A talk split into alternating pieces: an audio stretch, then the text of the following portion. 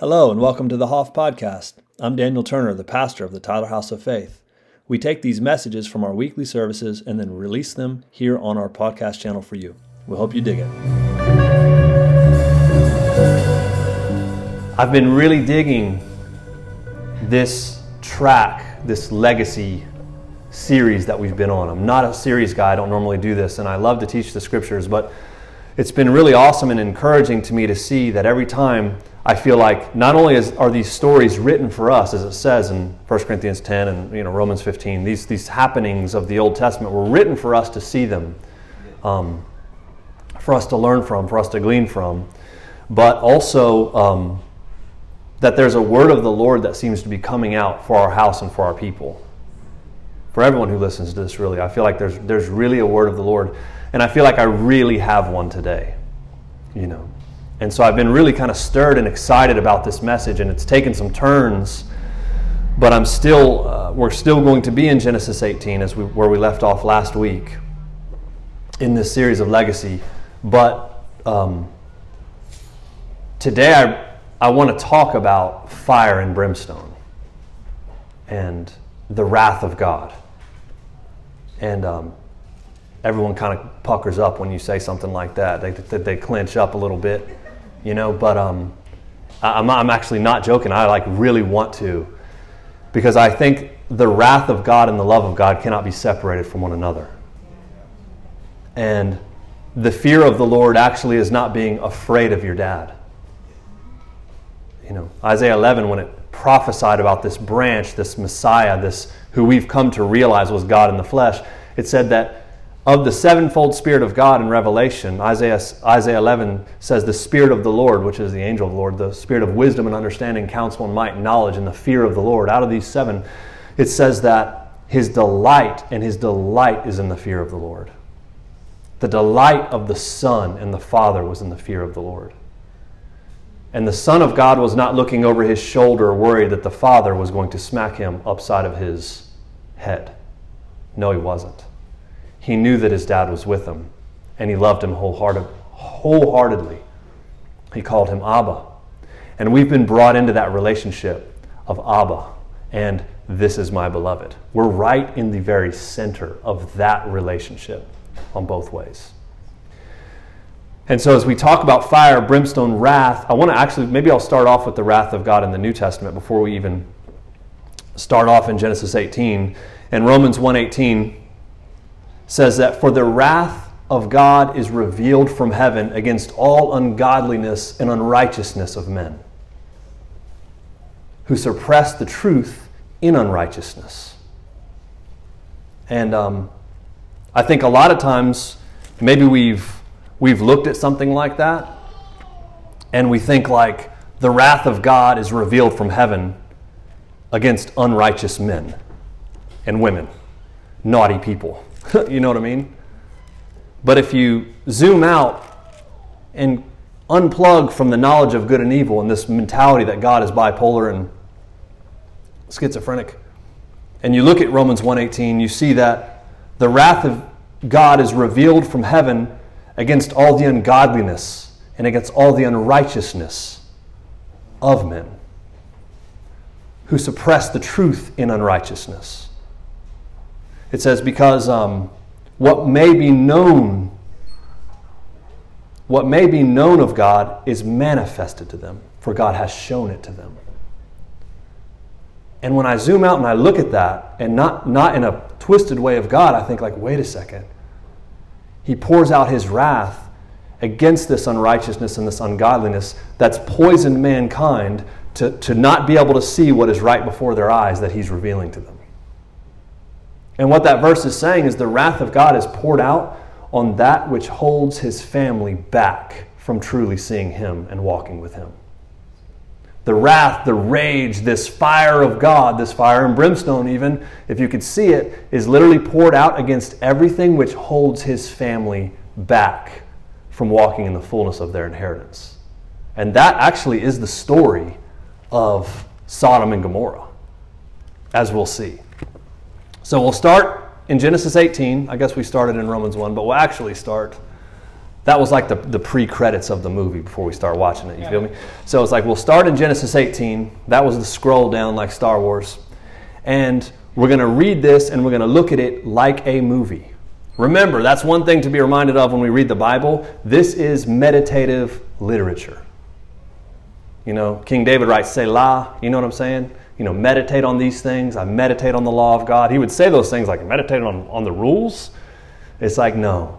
You know, God would come and tell Joshua, don't be afraid going into the promised land. No matter what, don't be afraid. Keep my law in your mind and your heart at all times. Keep this word before you. Keep this, what they knew as this, the, the five books of the Bible, the, you know, Moses, it's even called. Like, keep this in front of you. Understand what's going on here. And that's what we're going to do today when we start off in Genesis 18.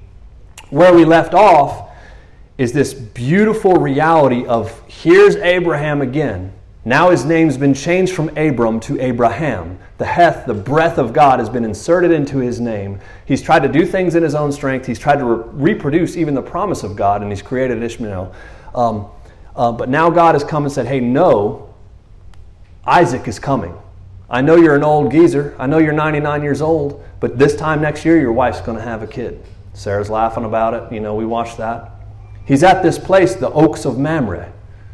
He's at this kind of almost like this mystical setting of these oak trees, once again, where all these visitations seem to happen for all these guys. And the Lord, it says, Yahweh walks up physically with two other men with him, which we come to realize that they're angels. And he walks by and he starts talking to Abraham. And he says, Hey, by the way, it's go time. I'm putting a time limit on this birth, on this, on this child of promise, on the lineage through which all of the nations, all the families of the world will be blessed. It's happening now. Right? But he gives him one other promise, and I won't go. It's you know it's hard for me not to reteach that, but I'm going to stop right there and do do a better job. I'm going to keep going because most of you know the story of your hero last week. But he gives him something else. He prophesies this to him, he tells him this. I'll, I will be honest, a lot of scholars are split on this, these three men. Some people think it's the, the Trinity walking through. I don't fully believe that it is. I think it, it, I could see where that picture is there. But the way it seems to make it is that Yahweh himself is embodied walking through with two angels because the two angels go on to Sodom. And so that's what I really believe that it is. Um, but they Abraham makes them this special meal, you know what I'm saying? He's sitting there eating. They get done eating, and basically what ends up happening is, is Abraham goes, All right, you know, you know, it's nice to see you guys or whatever, and yeah. Um, the two angels get up and it says they start to walk to Sodom. They start to walk in that direction. Abraham has no idea what's coming, but we've seen the promise of the tree of life come and be prophesied over this lineage. But now we see the other tree that we've talked about in this war, the tree of the knowledge of good and evil. And um, it's interesting. In verse 17 um, of Genesis 18, it says, The Lord says something to the two angels, which is, this is so funny. He says, Shall I hide from Abraham what I'm about to do? And um, do you think Yahweh embodied is actually getting counsel from angels to give him advice? No, he's not. Now, do you remember when Jesus comes to raise Lazarus and he starts to pray and he says, Father, I thank you that you've heard me. I know that you always hear me, but it's for their sake that I say that. Remember, Jesus prayed out loud in front of Lazarus' tomb in front of people, and he kind of prayed almost like bringing people in. Thank you that you've heard me, and, and like, hey, and I know that you always do, but I'm saying this so that they can catch on what's going on. Jesus, the embodiment, the Word of God, the Logos, he comes and he demonstrates the reality of this walk. And here go the angels. They start to walk down the road. They've eaten this steak and stuff that Abraham's made them. They're leaving. And Yahweh embodied, which is Jesus. He's the fullness of deity embodied. We see that in the New Testament, you know, Colossians 2 9. We see that the word of the Lord has came to Abraham for the first time in the Bible. The word was with God and the word was God, John 1. So we know who this person is. This is Jesus, right? We're watching this movie. And now we see Jesus saying to some angels, You think I should tell them what we're about to do? Like that, which is just bait. Like, wait, what? What's going on? And then he says, Since Abraham shall surely become great and a mighty nation, and all the nations of the earth shall be blessed in him. He reminds him of who he is, what his promises is, what his promises are. And he tells him what? For I've known him in order that I may command his children and his household after him, that they would keep the way of the Lord and do righteousness and justice, that the Lord may bring to Abraham all that he has spoken to them. So here's somebody that we know. Anybody ever watch Star Wars when they were a kid? The one from the 80s? Yeah, the majority of us. Unless you're, you know, from some weird, weird place or something. Maybe, I don't know. Anyway, it's like they, were, they, they made these movies of Luke Skywalker and Darth Vader and all these things. And then in the 90s, they made prequels. And so they made episode 4, 5, and 6, but then in the 90s, they come back and make new movies, episode 1, 2, and 3. And you're watching it, and some people are watching it like, oh, look, little Anakin Skywalker, he's got cute little blonde hair, you know, he's such a good little pilot. But everyone who's watched the new ones are like, no, he's going to be a really bad dude. That's a, you know, we've seen the other piece before we've seen that piece. And this is the age that we live in. The age that we've been born into, that we've been manifested on the earth, we've seen the revelation of who God is. And that's the most important thing you can have when reading the Bible. it, it is. We've seen the second half, we've seen the new covenant, we've seen the Logos, we've seen the Word of God, who these people did not know in the Old Testament. We've seen Jesus, who, who's been prophesied over and over, the, the, the capstone, the cornerstone which the builders would reject, you know, the plumb line, the measuring line, the, the, you know, the word, the logos, the embodiment of Yahweh. We, we understand that He is the highest revelation of who God is. Anything that doesn't line up with Him isn't really God. Even in the Old Testament, if it looks like somebody else, then it's not Him. He's in Matthew, Mark, and Luke, and John. And when we see him, then we see him in the Old Testament and we see what was going on. So, did that work? You, you, you tracking with me? So, we're watching this, The Passion of the Christ, with like, you know, Jim Caviezel's Jesus. We're watching this movie of Abraham and we're seeing Jim Caviezel back there with a couple angels walking through. Right? We're seeing Jesus walk through Abraham's tent and the oaks of Mamre, this really beautiful setting, and saying, hey, you think I should share with him what we're about to do in Sodom? You know, seeing how like the whole na- the whole world is going to be blessed through his lineage because they're going to not, they're going to walk in righteousness and know the ways of God. Point number 1, there's something about knowing God or knowing about God, but there's something entirely different about knowing God's ways. That's a major Easter egg, pun intended, in that story that he says this lineage is called to know the ways of the Lord. They're called to see Jesus, the fullness of deity, and not be tricked into some other bipolar knowledge of good and evil uh, version of God, and they're going to see him and they're going to walk in his ways. When Moses asked to see, to know God, it was one thing, but when he said, Show me your ways, then God took him to the future, showed him his whipped back, and revealed to him who he truly was right? Exodus 33 and 4. So this is happening for us to see, but we have to see it. This meditative literature, and we've got to see this because it will change everything that we're doing in our life. Everything. So should I do this? Because they're going to know my ways? Of course, Abraham, if you know the story, starts, he pipes in because Jesus, or the Lord, the, the embodiment of Yahweh, Yahweh with hands and feet, he says, The outcry against Sodom and Gomorrah is very great because their sin is very grave, and I'm going down to see what's going on there for myself. Abraham connects the dots, and he knows that means something more than, oh, I'm going to go check it out. He instantly realizes, he, he equates it to something very wicked because he probably already knew what was going on there. And he starts pleading with the Lord not to destroy all the righteous people there. Can you imagine that? We're looking at this, right? We're looking at Jesus. We're, we're looking at the same person in this movie because we've seen the new ones. We've seen the originals. We know who he truly is. We see him telling his disciples in John 14 30, The ruler of this world's coming. Satan's coming after me, but there's nothing in me that he has. Um, there's nothing in me that he has. He won't push any button in me that's going to cause me to strike you guys back. I'm not him right? We see him strung up on a tree, getting his face ripped off, his beard ripped off, and all these terrible things. And all that's coming out of him is forgive them, they're ignorant. They have no clue what they're doing.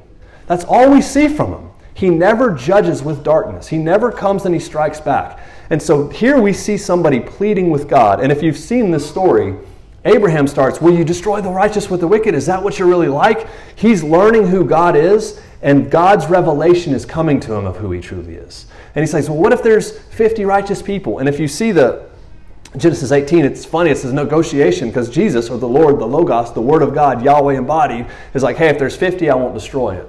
He's like, Okay, cool. What about 45?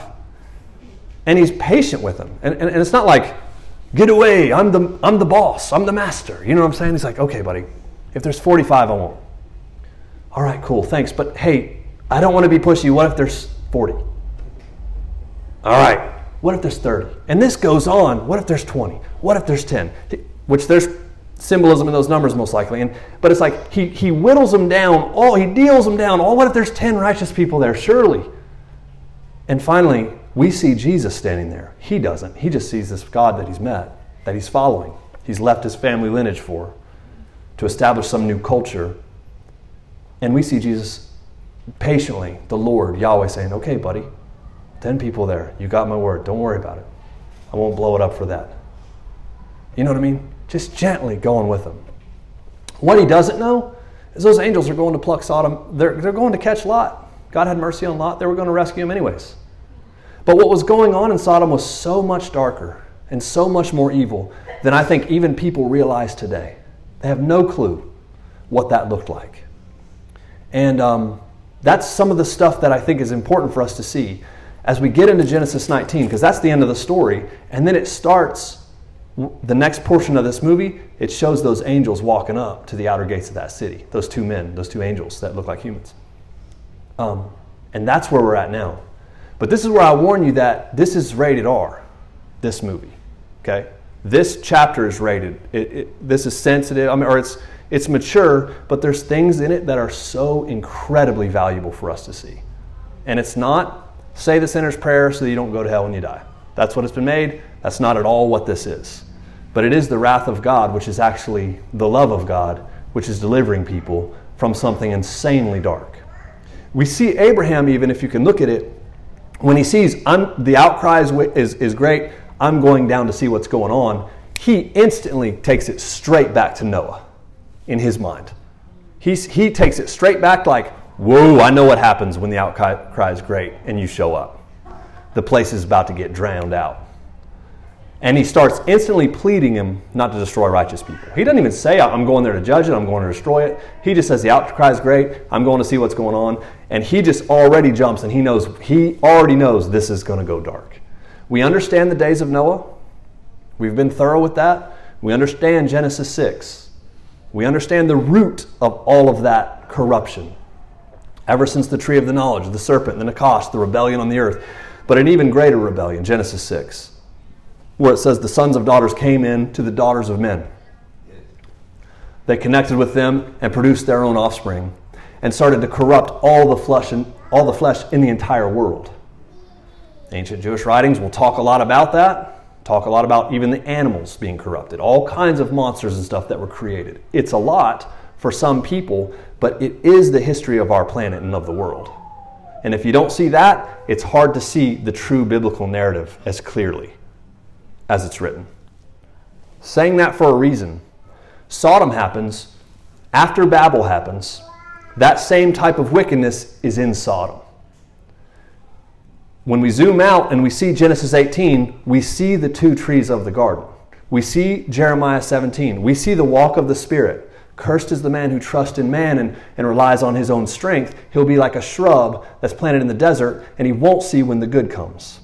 He'll be so full of fear, and his, and his mentality will be so twisted that all the good God wants to bring to him, he won't be able to see it. And because he can't see it, he will not enter into it. Major key. See it, enter. Don't see because of fear, won't enter. Jeremiah 17, but then it goes on, but blessed, this is the tree of life, is the man who trusts in the Lord even if there be a famine in the land and a drought, he's like a tree, a tree, not a shrub, planted by the water, and the water nourishes him, and, and, and he does not cease to bear fruit in the year of drought. Even if there is a drought, he's still popping out the fruit of heaven because his, his roots are not sunk down into the economy of the matrix, it is actually it is connected into the reality of heaven. And this is the test. This is the test. Walking in the spirit, walking in, our, in the flesh. We think that's just worldliness, but it's not, it's religion. Knowledge of good and evil. Anyway, so I know this is this is a lot, but I but it's beautiful. So we see those two trees and we see Abraham and we see that we see the Lot, his nephew, he's pursued a different route. If remember, several weeks back we did the message when Lot picked the land of Sodom, he was growing and he was thriving, and Abraham said, "Which side of the this region would you like to have?" And he the right answer would have been, "Abraham, you've met God. He's promised you this inheritance. You're my family. I'm going to follow you. Wherever the Lord tells you to go, maybe He will tell me where to go. But instead, he is a carnal thinking man, and, he's, and he looks, what's got the best palm trees? What's got the best uh, weather? What's got the best water around it? Oh, it's got some hills that'll be safe from the enemy. And, and, he, and he, boom, picks this beautiful land, which ends up being full of Nephilim and like evil. you know what I mean? Where Abraham says, You pick, I'm following God right? Two different trees, two different ways of living life, right? So now it's catching up to him. Now it's catching up to a lot because he's in this city, which I think sometimes we picture it as just like this, like, I don't know, like a movie where it's just like the West, the OK Corral, and there's guns and all these loose women and bars and all that kind of stuff. But I have, I would propose that I, I have a feeling Sodom was incredibly beautiful and like looked in, looked wonderful. I always think of like San Diego or something. You know what I mean? I, I just think it's like it with flowing hills and you know mountains or whatever, and just beautiful trees and all this stuff. Because he picked it because of the way it looked in the natural. And um, they were there, and um, you know, as you see, even as even as it gets kind of kind of hairy and kind of wild, the angels literally show up to this place, and nothing is as it seems. You know, and so all that to be said, the two trees, the two, the two lineages, the two different ways. We start Genesis 19, and you see these two angels. It, it shows them as we're watching this movie coming up to the gate, and, and Lot is actually sitting in the gate way of the city, which usually people that were in leadership, maybe a judge, governor, king, whatever, could be sitting up in the gate. And um, it's interesting. He, he says, you know, he comes and he bows down to these two angels and he says, My lords, please turn into your servant's house and spend the night and wash your feet. You know, we'll take care of you guys as being hospitable. And they're like, No, we're going to spend the night in the open square. We're, gonna, we're not going to go in anybody's house. We're here for something else. Very interesting. It says, But he insisted so strongly that they ended up giving in to him and coming into his house and he was serving them. This is another thing. There, you know, there's, there's scriptures even written in the New Testament. It's why I'm actually here uh, but there's scriptures in the New Testament of like um, Hebrews 13 says, Do not neglect to entertain strangers, for by doing so, many have entertained angels unaware. You know, Jesus talking things like, you know, like, what you do to the least is what you do to me. The way you treat kids, the way you treat people that you see as insignificant is what you do to me. In this situation, that's for real, literal happening.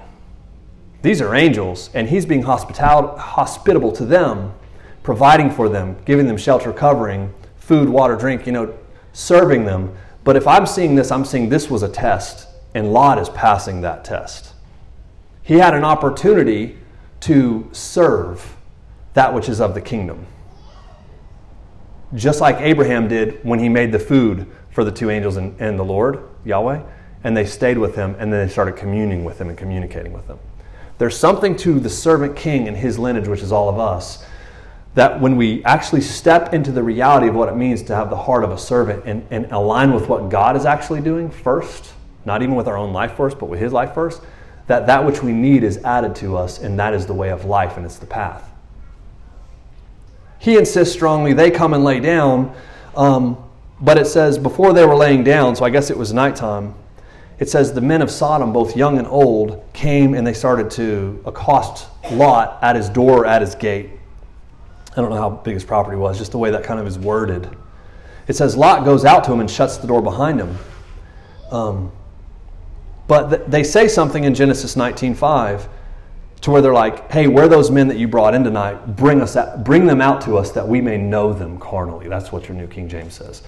Again, graphic. We're all adults, the majority of us here, and the ones that are in here that are babies can't understand what I'm saying. But you guys understand what's going on in Sodom. They're like, we want a piece of those two right there. And some people, oh, yeah, it's just, it's homosexuality run rampant. You know, it's like, that is not what this is. It is in a very macro level, micro level, whatever, in a small level, but it's something else. They are, they want what they have, and they want to violate those men. And the imagery is very, very specific, and it goes straight to Genesis 6. The partnerships of Genesis 6 that were created that corrupted the earth that it literally says the giants, the Nephilim, were on the earth in those days and also afterwards when this happened. It is the history of Babel. It is, it is the, the pagan history of Marduk and all those that's written in their genealogies, the way Genesis writes our true genealogy of Babel and, and the table of nations in Genesis 10. I don't want to overdo that, but you, you follow me, you know, and if not, you know, listen to some of these. There's a bunch of them um, in the series. But it's like there, there's something more corrupt and evil going on there in their intention. That they're seeing a power grab in this, in this um, meeting. And Lot is, it, it seems, the only one standing in the way of it. The whole city, it says, is shown up. We want them. We want them for whatever reason. Highly demonic and evil. Lot's, please don't do this wickedly. Don't do this evil stuff verse 8 of Genesis 19. Hey, I've got two daughters, two daughters that have never been married. Have them instead. It's like, what? We've instantly taken Lot. Oh, yeah, that's Abraham's nephew. He's a good guy. To like, whoa, lots, some, lots. This is weird. This story just gets darker and darker, dude. He's like, he will do anything to preserve these two, these two guys, and even offers his own family. This man is so um, corrupted in his mind and wants what he wants that it's, if you can see the, the picture of it, it's actually sacrifice. You know, he's sacrificing his actual family in order to preserve what he's doing. Super dark. It says the men started to reach in and try to break down this door. It was, it was a mob coming after these guys, to which the two angels, one thing is they reached out and they grabbed Lot and yanked him in the house, but they struck the, they struck the whole mob with blindness similar to what Elisha did to the Syrian army, right? They struck that whole mob with blindness, and even the way it's written is kind of cool. It's, it's either that they were blind or that that region became so dark that nobody could see anything in it except for them. Either way, it's kind of kind of neat to think about. You know, that's maybe me since it's a movie. And eh, but it's like boom, they're they're completely confused and they can't reach where they're going. But these angels, these two these two angels, they get very serious and they say a lot, Do you have anyone else here? Son in laws, sons, daughters. They're looking for, is there even 10 of you? You know, is there a certain number here? I mean, they knew, they knew what was there. They're like, because hey, we're here to, we're here to destroy this place. It says Lot goes and speaks to his sons in law, which, you know, it's the way that's written. I think it's the men that were betrothed that were going to be married to his daughters.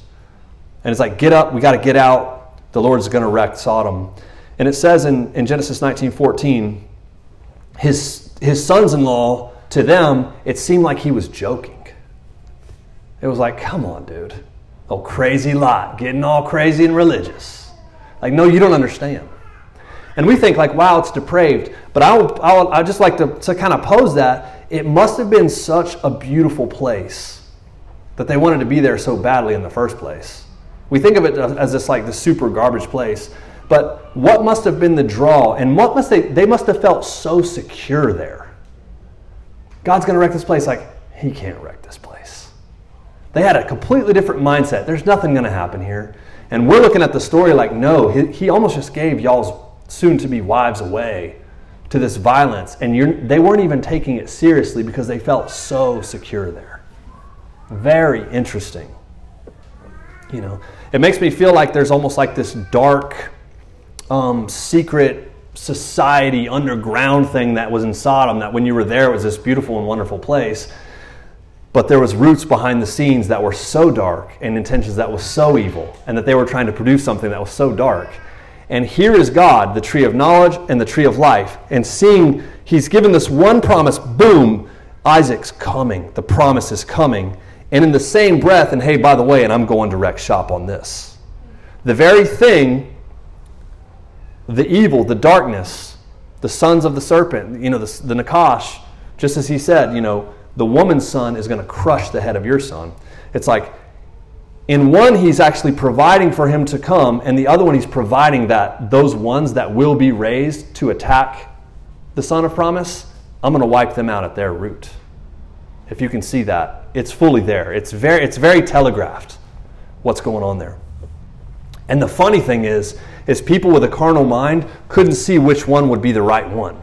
And that's bizarre. But that's, the, that's Babylon, that's the religious machine to this day, if you ask me.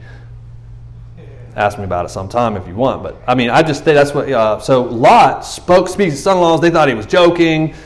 But it says, when the morning dawned, the angels were urging Lot and saying, Hurry, arise. And it says, while he lingered. In other words, like he was like, oh, I don't want to do this. Uh, you know, it's, it's interesting. Him and his wife, it says it grabbed his wife and the two daughters and Lot. It says the angels took them by the hand. It says it like he, they forcefully drug them out of their house and sent them on their way. That's another thing to think about. It was like, whoa, you were so comfortable there and you so wanted to just dig in and stay there. We're just looking at it as a story that goes really fast. But what was the draw that you're like, no, you know what I mean? That you wanted to be there so bad that they had to force you to leave. Like, do you realize what almost happened to your kids last night? you know what I mean?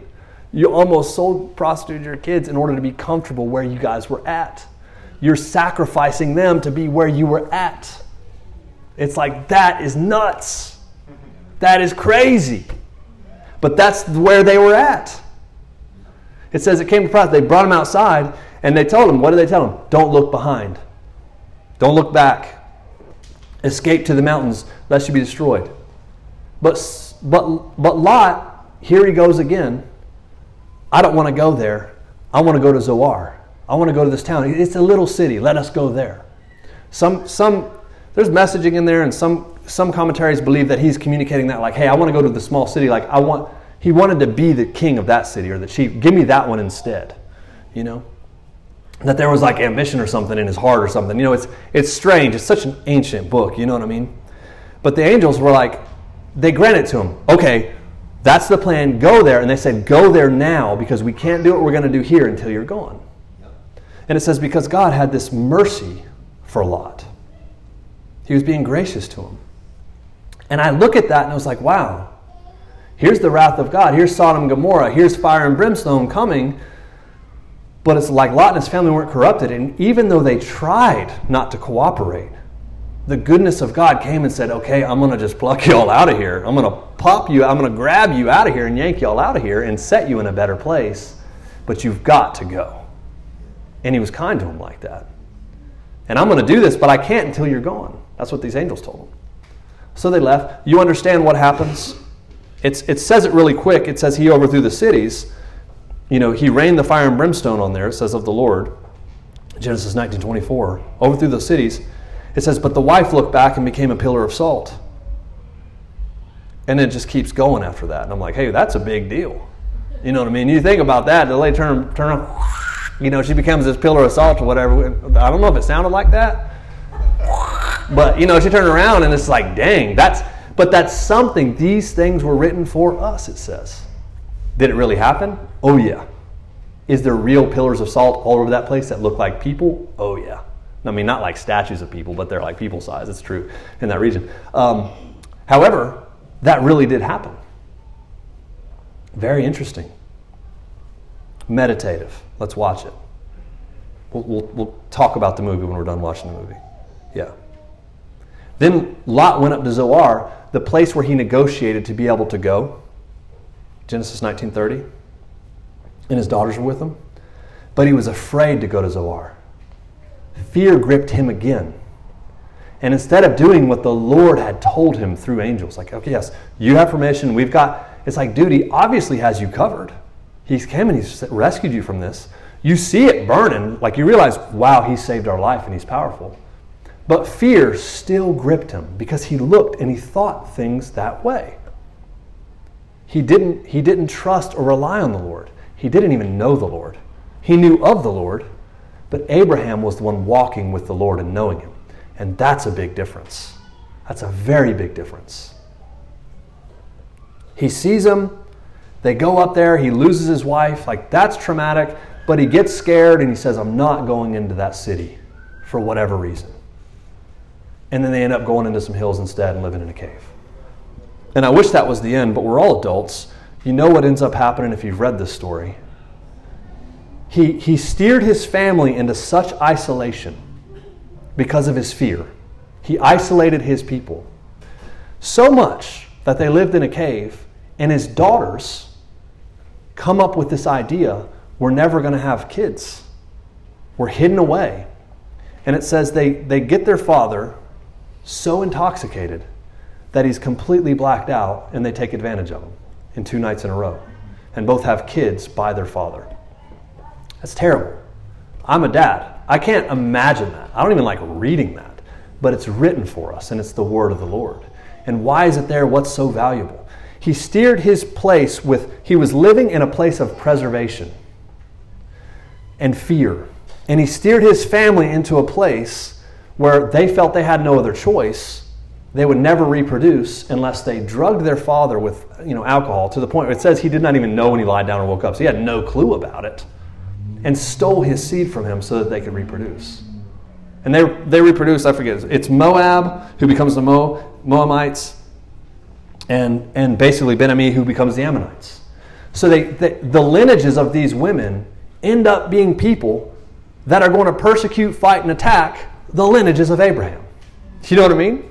And they're going to link up with a lot of the demonic that's in the world in those days. The Nephilim link arms, and they're trying. They're going to try from that tree of knowledge's birth to, to quench out the seed of the tree of life, which is going to come from Abraham's lineage.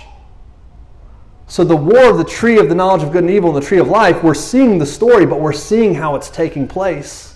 Even when the graciousness and goodness of God is trying to get Lot to steer outside of fear and start following him, he still doesn't do it puts his family in a place of jeopardy.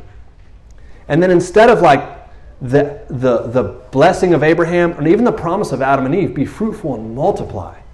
You know what I'm saying? To the earth. And instead of actually uh, multiplying in the correct way that God had designed them to, they end up producing the image of their own father because of the things he wouldn't deal with into the world.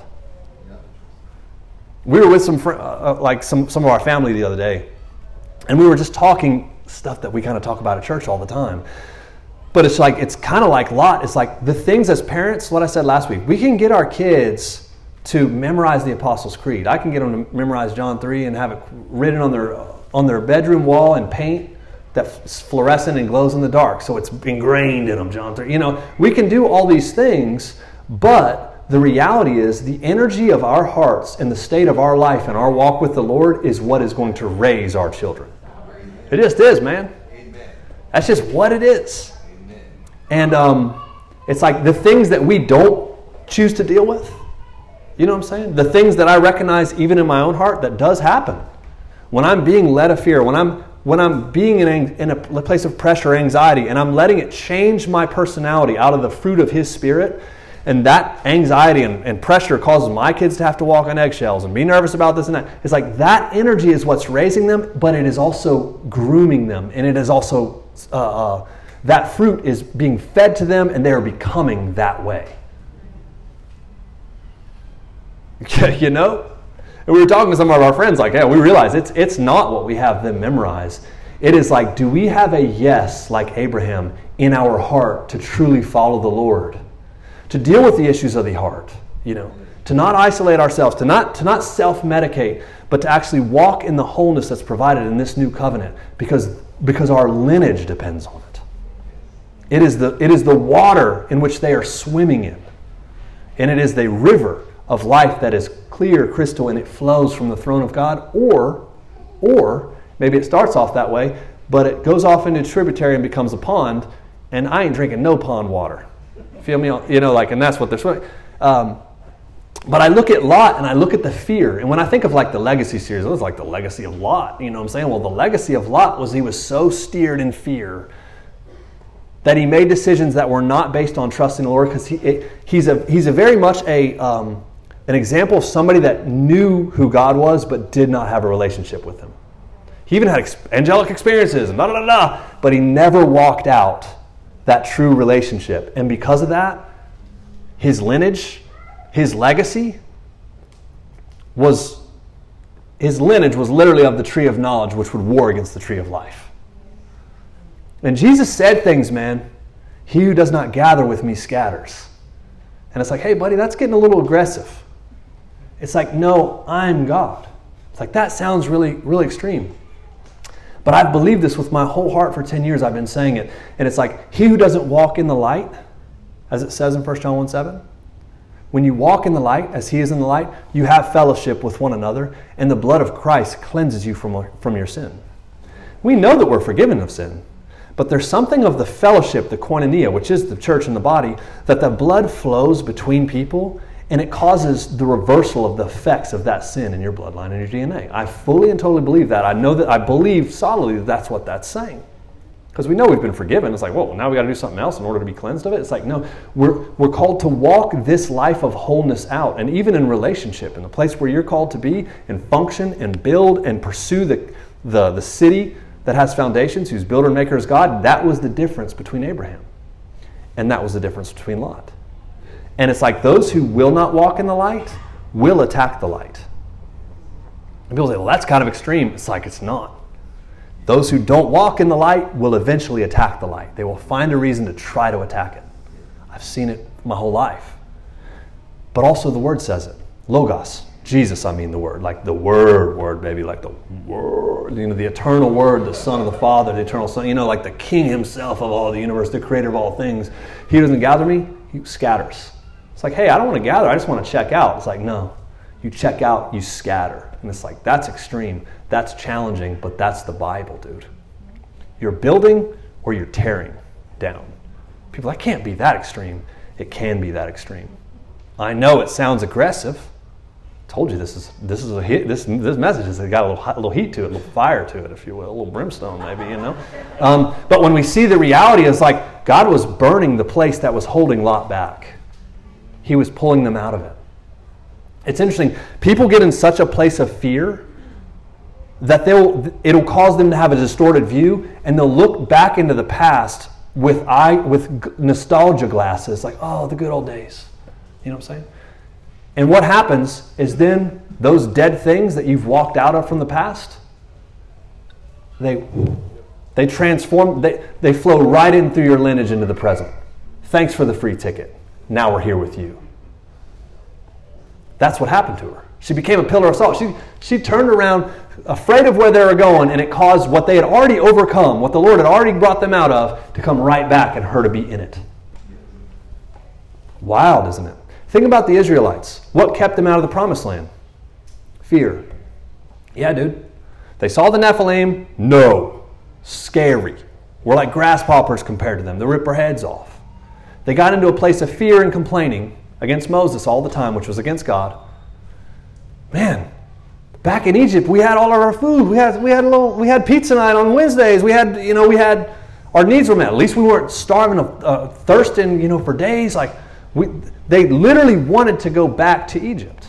They looked at it with nostalgia, and it caused them not to step into the promised land. You know, that fear warped their minds because they didn't want to go forward. And so they, they troubleshooted any which way and it went straight back into the machine itself. The religious machine, the tree of knowledge, which we're, mm, yeah, the religious machine. It's like, hey, you were actually in bondage when you were there.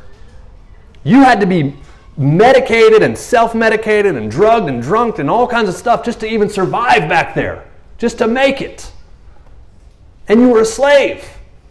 And they made they they increased your burdens. They treated you treacherously and terribly. Like, do you not remember that? you know what I mean? It's like they uh, they're looking back and it's like, hey, like David said, there's a cause, man. There's a purpose. Is there not a cause? Like, let's kill this giant. What are we doing? It's about the walk of faith. What does it say about Abraham, though? Hebrews 11. Sorry to get so heated up, but it's like, look, I live this. I love this. It's like he was searching for a city which has foundations, whose, whose builder and maker is God. He was not content. Like, yeah, Sodom's beautiful and all that, but I'm looking for something that's different. It has foundations. We're reading this. We've seen the second half. We've seen Return of the Jedi now. We, we, we, we know what he's talking about. The foundations is the Lord Jesus Christ himself. Paul's like, no, there is no other foundation but Jesus. I did it, Apollos did it, all these people like, yeah, but if it's on Jesus, is it on Jesus and the fullness of what he's called to do? We're looking for a city which has foundations. Strange thing to say, whose builder and maker is God. That means it's invisible. That means it's invisible in a sense. The foundations is Jesus, and you can recognize it, but every single person has a part in it. Every single person comes to the, biddy, the building, the city, and they see the foundation of the Lord, but like one person sees, boom, I see the blueprint right here in my, in my mind. And one person says, I see this, this portion of the blueprint. Everybody has different pieces to play. That's Ephesians 4. But it's like they, they see different places, and the blueprint is in the mind and the eyes of the builders, which are the sons and daughters. You know. And they see what needs to be done, and they put their hands to it. But it's just like Nehemiah. You got one hand on a weapon, one hand on a tool. Because the thing is real. But it's worth it. Okay. Yeah, the book of Jude. I'll close. I'll just make these last little points that I wrote down.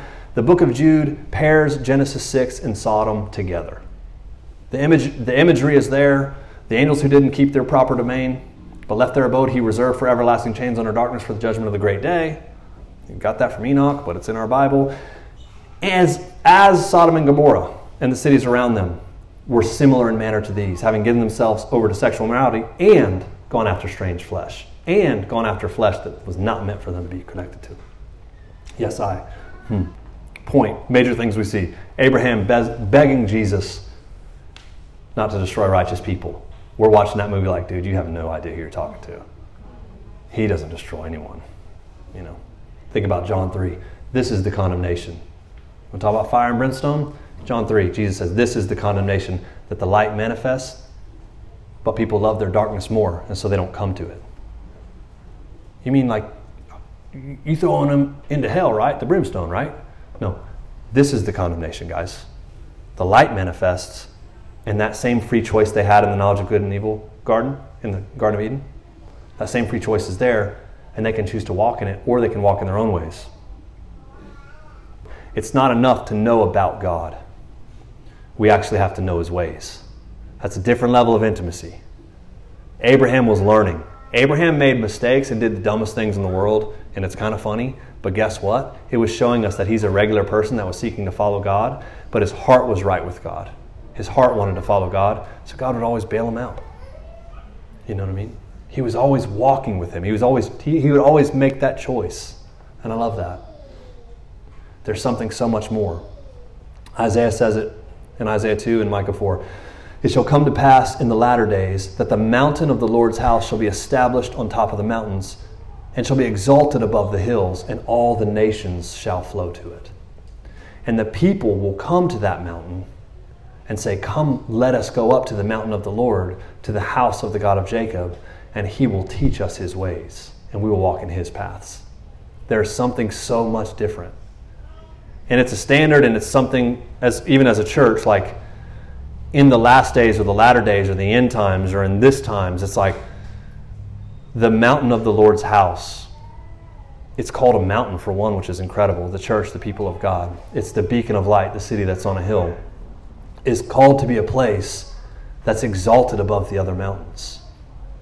In, in other words, from the Lord's household, all the other mountains of the world are blessed. Whether it's medical, whether it's entertainment, whether it's athletics, definitely with its arts. That's a million times. That's a lot of our calling here, y'all's calling. I mean, it's just, you know, to manifest God. But uh, law enforcement, investigations, all that stuff is supposed to be profoundly blessed by the Lord's house. Yeah. But a defining figure of it, what people will say is, Come, let us go up to the mountain. they'll teach us about the ways of God there, the mountain of His house. There's such a big distinction from knowing about God, or even a twisted version of God, to actually learning His ways. And there's nothing more exhilarating. There's not, there's not a greater honor in this world than the ability that we have been given, with that veil being torn, to know Him, to walk with Him, and to follow Him, and to be about His purposes in the world. There's nothing. Father Abraham, our grandfather, is sitting on that rock telling us, kids, this is what happened to your Uncle Lot, but listen, I'm telling you, follow Him, go all in with Him. He used to meet me at these trees, He used to show up in my life, but He lives in you now. I can't believe it. It's incredible. I wish I had what you had. He lives in you and He's with you.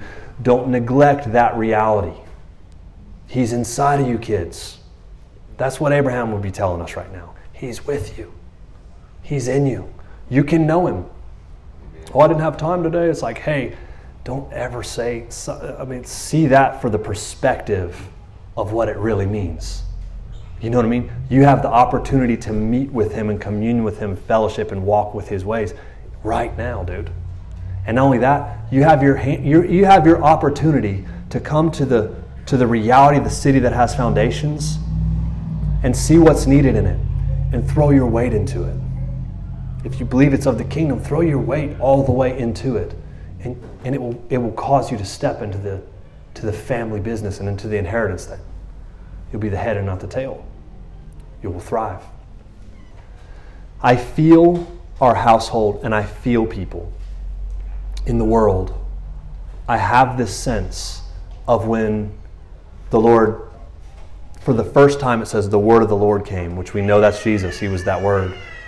And he literally comes to Abraham and he talks to him and he gives him his promise. Abraham's still got a fearful grid. He still thinks in the ways of his fathers. And he says, Come out of your tent and look up at the sky, look up at the stars. And it starts to make sense that, like, hey, I've called you out of your dad's house. You've, you've dealt with this, what you thought was your inheritance, and this, what you thought was an opportunity. And sometimes it's hard to take the train off the tracks. Like, no, this is the way my family's always done it, and they say that it should be done, and I've got to follow suit like this, and it feels like a lot of pressure. But I feel that voice of the Lord calling people all over the world right now um, and saying, hey, come outside of your tent, come out of your dad's house. It's not a rebellious thing, but, but it's, it's like, hey, come out of the way you've been groomed or where you've been grown or the way you've thought it should look like, and let me show you what it looks like. Let me, sh- let me show you things that you can see, because once you can see it, then you have something to gun at. Because the blueprint, the DNA of it's in you. You know? if you see it, you can actually have it and you can implement it and you can run with it. And he's calling people's minds out of this old ways of thinking and fearful, uh, navigating their life. And he's like, hey guys, follow me.